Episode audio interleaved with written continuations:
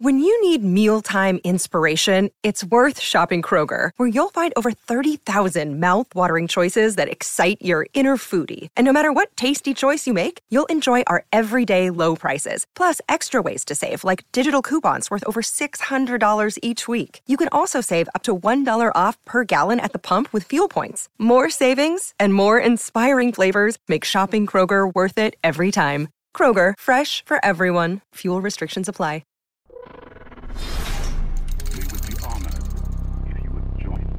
Hey guys, so while I'm working on today's fanfiction, I was doing some research and came across this piece from the Now Legends novel, The Rise of Darth Vader. You guys have heard me mention it many times. It's a fun book. Now, this part in particular that we're going to cover today goes over Vader's thoughts about everything as he walks through the blood-stained Jedi Temple just after the events of Revenge of the Sith. It's where every room and hallway makes him remember something, which I can cover in the coming weeks if you so wish. I'm going to read a snippet from the novel and then we can all discuss it The following are Vader's thoughts as he stands in a room inside the Jedi Temple.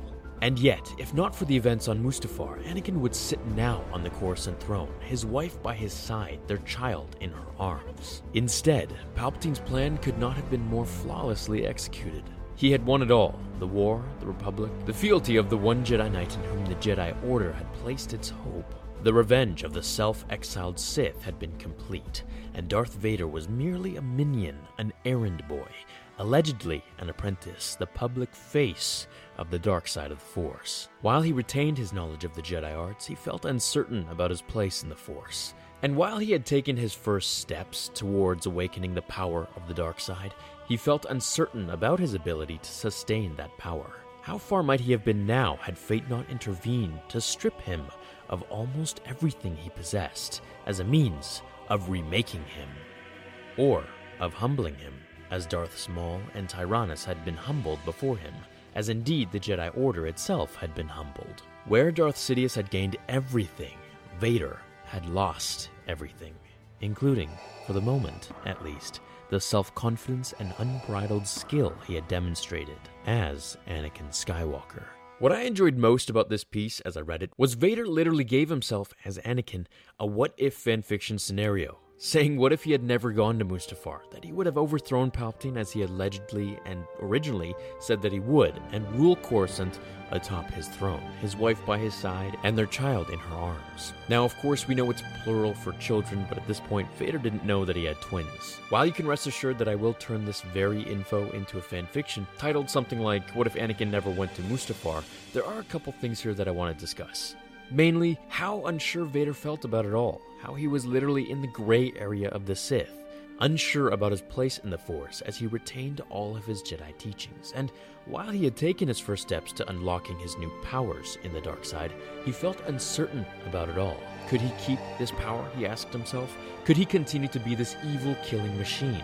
Where would he be if fate didn't slice him into pieces and burned him alive as a means of rebirthing him into what he is now?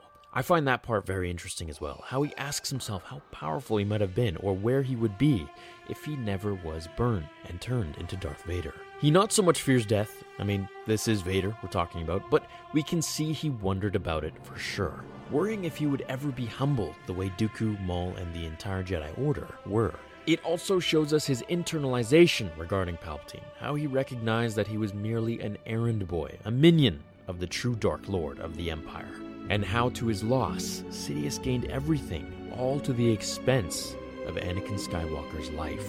I always really liked and enjoyed going through the scripture of Vader's thoughts, even in the Legends comics or novels, because at one time, when they were released, it was canon, and it adhered to the episodes that it talked about.